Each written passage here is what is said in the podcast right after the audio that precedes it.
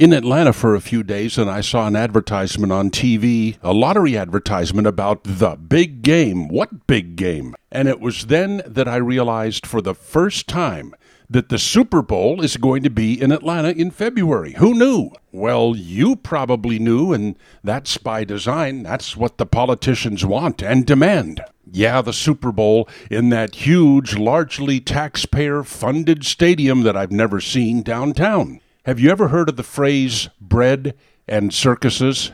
Have you ever spent 25 seconds trying to figure out what that phrase means? Well, that's what I'm here for. A man named Jose Azel wrote something called The Politics of Bread and Circuses.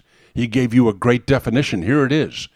Bread and circuses are political strategies calculated to appease a population and divert attention from controversial or failed policies with populist welfare programs. He says, Public support is thus created not through exceptional public service or effective public policy, but through diversion and patronage. The Oxford Dictionary weighs in bread and circuses, a term referring to the potential of spectator sports and mass spectacle the Super Bowl, to divert populations or factions of a population away from the weightier business of politics and society. So there you go, my friends. That's why politicians are always so eager to help pay for these massive stadiums and projects that are used to divert public attention away from government. So you can't really see what a miserable job they're doing.